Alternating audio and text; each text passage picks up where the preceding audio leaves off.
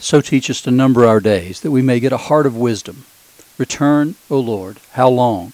Have pity on your servants. Satisfy us in the morning with your steadfast love, that we may rejoice and be glad all our days. Make us glad as, for as many days as you have afflicted us, and for as many years as we have seen evil. Let your work be shown to your servants, and your glorious power to their children. Let the favor of the Lord our God be upon us, and establish the work of our hands upon us. Yes, establish the work of our hands. That's verses 12 through 17 of Psalm 90, which, along with Psalm 87, are the Psalms appointed for today, Saturday, May the 15th, 2021. Thank you for being here today and being with me. This is Faith Seeking Understanding, and my name is John Green, and I'm your host. so we're looking today, we're continuing in the book of Ezekiel, Hebrews, and the Gospel according to Luke that Ezekiel passage, continuing, remember Ezekiel has been taken up in the Spirit into heaven, and he is hearing a voice. He's getting a commission from God to go and speak to a rebellious people in Israel. and God is, is telling him he had remember he had to eat the scroll yesterday was where we were with that passage. He he had to eat the scroll that God gave him and it was sweet in his mouth every time uh, that you see such a thing happen in Scripture, what you can bet is that it's going to be sweet in the mouth and then it's going to be bitter in the stomach. Because there's multiple places where God has his prophets do that very thing in eating that scroll. So here we have with Ezekiel, he's being told, Go to the house of Israel and speak my words to them. And, and then he says, You're not sent to a people of foreign speech and a hard language, but to the house of Israel not to many peoples of foreign speech and a hard language whose words you can't understand. Surely if I sent you to such, they would listen to you. But the house of Israel will not be willing to listen to you, for they're not willing to listen to me. Because all the house of Israel have a hard forehead and a stubborn heart. So God has tried and tried to speak to his people, and he will try again and again to speak to his people, get their attention, call them to repentance, call them back to him. And he has to use difficult means sometimes to do that. He sends the prophets ahead because he says that he never does anything without telling the prophets first. So the prophets come and they speak the word. He sends the prophets, they reject that word. I've certainly been around places where prophets have been sent. And prophets have been sent to call people to repentance. And, and the church wouldn't repent. And so God had to reform the church. I believe we're going through a period of that right now, to be perfectly honest with you. If you see the the people who have been important parts of the church, to, at which churches people have flocked to, that are now having worship leaders and uh, other kinds of leaders in those churches basically say, you know, I don't really believe any of this. God's purifying His church. This is a season of purification for the church, in my mind, uh, because we're seeing some significant leaders fall. And it has nothing to do, in some cases, it has nothing to do with their teaching, it has to do with their moral lives. But God wants a church with His heart, and He wants His leaders to be people with His heart, but not just His heart, He wants their lives. He wants their lives to be examples for the people. And so what's hidden, He's revealing right now. And, and it's not pleasant to see this thing. You see Christian leaders who are falling right now. You've seen it all the time, but but it seems like it's a little bit more um, prevalent right now, and, and, it's not a good feeling. It's not a good thing for the church to see that. But at the same time, we're never to rejoice over this. What we're supposed to do, though, is fall on our faces and repent as well, because we are not pure either. And so it, it's a time when God's cleaning out His church. He's cleaning out the leadership of His church, including people who have been basically Christian celebrities who are being brought low right now for moral failures or for their um, teaching failures, their theological failures. And so it's difficult to call the church to repent. That's the honest truth. The people of God resist the Holy Spirit in repentance more than um, more than pagans do, to be honest with you. And I know that because I'm one of those people. And I know that it's harder to get our attention. And so he's going to send them there. And he says they have hard foreheads and stubborn hearts. But don't worry about that because I made your face as hard as their faces and your forehead as hard as their foreheads, like emery. Harder than flint have I made your forehead. Fear them not, nor be dismayed at their looks, for they're a rebellious house.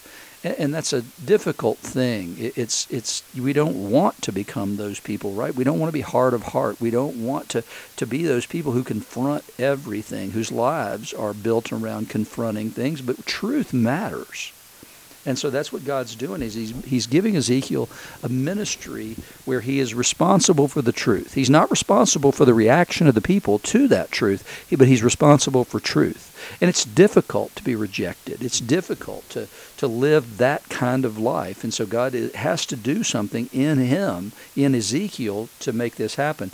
Abraham Joshua Heschel wrote an excellent book about the prophets and, and, what it takes to be a prophet. And, and, the role of a prophet, according to Heschel, and I believe he's exactly right about this, is, is that um, the role of the prophet is to plead the case of God before the people. And so he's got to have a heart for God. He's got to see things God's way. And that's the point of eating the scroll, because the, the, the taste of that is sweet in the mouth because it's the Word of God. But then the problem is is that that it speaks a word against us and it turns bitter in the stomach. But at the same time, he's got to have the perspective of God regarding sin. And so so that's the first role of the prophet is to represent God to the people. And so he's got to have the righteous indignation that God has towards sin. And he's got to have that same intolerance towards sin that God has that that's an important thing. He has to be God's voice and he has to then express that appropriately as well. And then the other thing that he has to have is he has to have a heart for the people. His desire has to be for them to repent because he is one of them. And so it's his desire to see the people reconciled to God. He can't just be the scold. His ultimate aim and desire has to be that these people would be convicted by my words and that they would return by repentance to that relationship with God and they'd be reconciled to Him. So he sends him out and he says, Go to the exiles, to your people. I mean, remember, that's the other thing. These people are an exile people, they're in Babylon. So they're already suffering because of God's judgment against them. And he says, Go to them and say, Thus says the Lord, whether they hear or refuse to hear. And the Spirit lifted him up, and he hears this voice of an earthquake, and it says, Blessed be the glory of the Lord from its place. He says it was the sound of the wings of the living creatures that they touched one another, and the sounds of the wheels beside them, and the sound of a great earthquake. And the Spirit took him up and led him away, and he went in bitterness in the heat of my spirit, the hand of the Lord being strong upon me and I came to the exiles at Tel Aviv. They were dwelling by the Chebar Canal, and I sat where they were dwelling, and I sat there overwhelmed among them seven days. And so that's this, this, this sense of the prophet aligning himself with God, but also aligning himself with the people. He's an in betwixt and in between person. He represents God to the people and the people to God.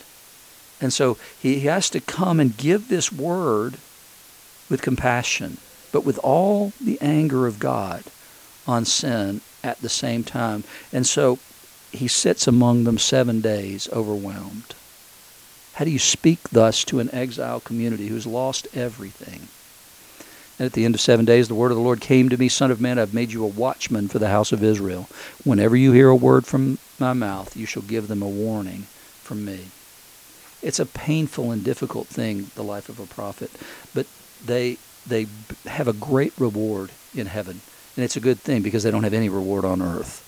But Jesus comes and he begins to come down the mountain from the Mount of Transfiguration. And when he gets there, he finds this man. There's a great crowd there, and a man from the crowd cried out, Teacher, I beg you to look at my son, for he's my only child. And behold, a spirit seizes him, and he suddenly cries out. It convulses him so that he foams at the mouth and shatters him and will hardly leave him. And I begged your disciples to cast it out, but they could not. And Jesus answers, A faithless and twisted generation, how long am I to be with you and bear with you? Bring your son here. While he was coming, the demon threw him to the ground and convulsed him. But Jesus rebuked the unclean spirit and healed the boy, and gave him back to his father, and all were astonished at the majesty of God. So they come down to the mountain from the Mount of Transfiguration. They come down, and there's this scene where the disciples are unable to do something that they should be able to do And so Jesus has to do this thing. And so he is struggling with what's going to happen next. He's just had that very conversation with Moses and Elijah on the mountain. And then he comes down and he finds the disciples unable to cast this demon out of this boy. And it's got to be frustrating because it's, it, it's looking like, have I failed? Are they not going to be able to carry on this work? And so Jesus does what was necessary. But then, while they're marveling at what he's doing, he looks at his disciples and he says, Let these words sink into your ears. The Son of Man is about to be delivered into the hands of men. In other words, this is coming to an end quickly. You got to get it, guys. You got to get it in a hurry. You have to understand that I'm not going to be with you all the time. And you've got to step up in this ministry. And they didn't understand it, though. It, and in spite of that, in spite of just having completely failed to do this, an argument arose among them about which of them was the greatest. Um, what do you say? Jesus knows what they're talking about and how they think they're the greatest. Well, what difference does it make? I mean, that's the honest truth. You're not great at all. We just proved that, right? And now here you are arguing about who's the greatest. Well, in comparison with Jesus, it doesn't matter where you fit in the grand scheme of things. He's one, we're all two. It's the reality. And so, so Jesus brings a child and says, Whoever receives this child in my name receives me, and whoever receives me receives him who sent me. For he who is least among you all is the one who's great. How many times does he have to tell them that? It's amazing. And then John says, Hey, we saw somebody casting out demons in your name, and we tried to stop him because he doesn't follow with us. And Jesus says, Don't worry about those people. Because if they're not against you, they're for you. So just let them be, whether they're following or not. And Paul's going to have to deal with some of that as well later. He's going to have to deal with the servant girl who is speaking prophetically about who he is and all that, and he's got to rebuke that. But time is short. We got to keep the main thing the main thing, fellas. And it's just it's it's a frustrating thing here. Jesus is dealing with so many things, and he's looking at the future and wondering what is the future here with these guys. It, it's he's always looking at his church that way, though. I mean, that's the honest truth. If you look all the way back to Genesis, you'll start seeing that. You'll start seeing the failings of the people that he's chosen to carry it on. You see the failings of Abraham when when he takes matters into his own hands and, and says, ah, Sarah, that's a pretty good idea. I think maybe sleeping with Hagar might work. And you see it with Moses' failure. You see it with Jacob's failures. You see it, you know, just constantly through Scripture that, that God will anoint somebody, choose them, raise them up, even like David, who fails with Bathsheba. And it's just constant, but the church perseveres because it's of God. If it were not of God, none of this would have lasted at all. And so Jesus comes and gives us his Holy Spirit so that we have more capability, at least the potential, to follow him and to stay the course and to do the things that he's given us to do. And, and the writer of Hebrews is saying the same thing, and he's frustrated with the people that he's speaking with too. Remember, because I told you yesterday, one of the big issues here is, is that they have sort of hedged their bets and gone back to the sacrificial system and all that. This is the, the church to whom he's writing. And he's offering all over and over again that Jesus is superior to anything in Judaism. You know, he's not attacking Judaism, he's just raising up and lifting up Jesus in all things.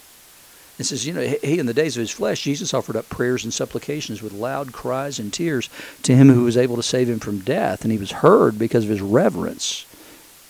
Because he died on the cross, but he didn't die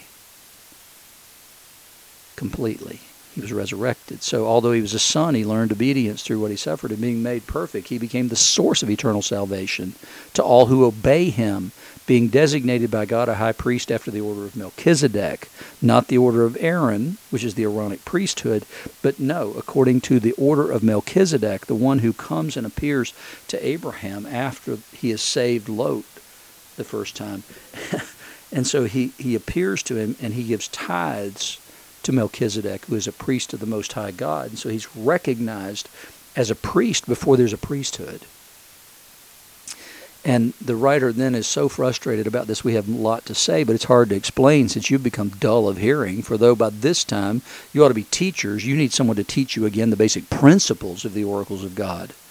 You need milk, not solid food. For everyone who lives on milk is unskilled in the word of righteousness since he's a child, but solid food's for the mature, for those who have powers of discernment trained by constant practice to distinguish good from evil. And I wonder and I worry about the church today because too many people in the church, including pastors even, are, are not immersing themselves in the Word of God and not preaching the full counsel of God either. Focus on our, our, our little favorite passages or we focus on um, practical things. How to be a better husband, how to do that. No, we need the Word of God. We need the gospel in the church. We need more of Jesus preached in the church. We need more repentance preached in the church. We've got to get people back to the Word of God, immersed in the Word of God.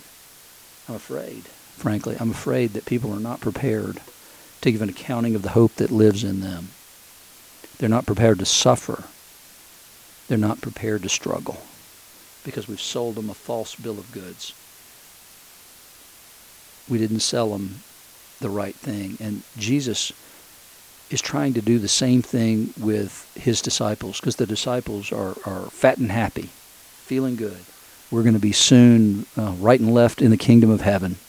And Jesus says, Listen to me. Let these words sink into your ears. The Son of Man is about to be delivered in the hands of men. This is all coming crashing down, fellas. And it's not going to end the way you think it's going to end. It's not going to end well compared to what you think. It's going to end perfectly, but you're going to be disappointed and you're not prepared for what's coming. And I wonder if the church is prepared.